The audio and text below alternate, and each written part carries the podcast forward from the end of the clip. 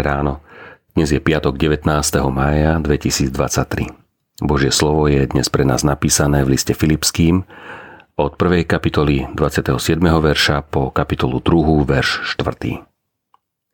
Len nažívajte tak, ako je hodné Evanielia Kristovho, aby, či keď prídem a vás uvidím, či keď som vzdialený, počul som len to o vás, že stojíte v jednom duchu a spolu ako jedna duša bojujete za vieru v Evangelium. Protivníkom sa ničím nedajte zastrašiť. To bude znamením, na to od Boha, im, že zahynú, vám, že budete spasení. Lebo vám sa dostalo milosti pre Krista, aby ste nielen verili v Neho, ale aj trpeli pre Neho. Veď je to pre vás ten istý boj, ktorý ste videli pri mne a o ktorom teraz počúvate. Ak je teda nejaké napomenutie v Kristovi, ak je nejaké povzbudenie lásky, ak je nejaké spoločenstvo ducha, ak je nejaký súcit a milosrdenstvo, naplňte moju radosť. Zmýšľajte rovnako, majte rovnakú lásku, buďte jedna duša a jedna myseľ. Nič nerobte z hašterivosti a márnej ctižiadosti, ale radšej v pokore iných pokladajte za hodnejších než seba. A nehľadajte každý len svoj prospech ale aj prospech iných. Nehľadajte svoj prospech.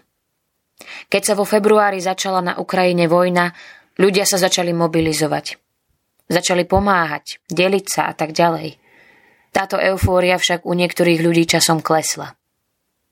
Začali sa objavovať výroky a komentáre, ktoré pomoc blížnemu dokonca aj v núdzi začali kritizovať.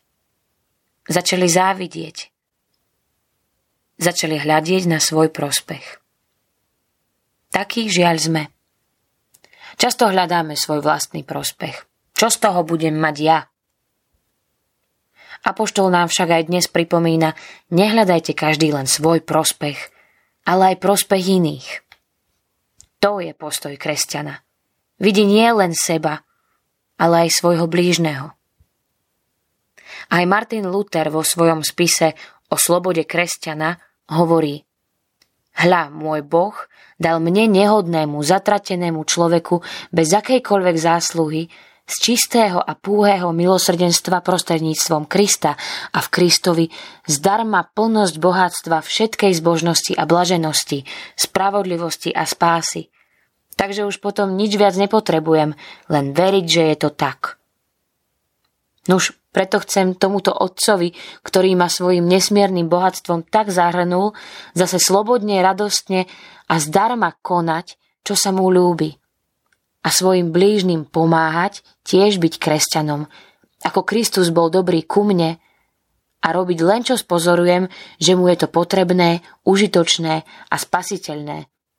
Pretože vierou mám predsa dostatok všetkého v Kristovi. Pomodlíme sa. Bože, ďakujem Ti, že si nehľadal svoj prospech a išiel si za nás na kríž.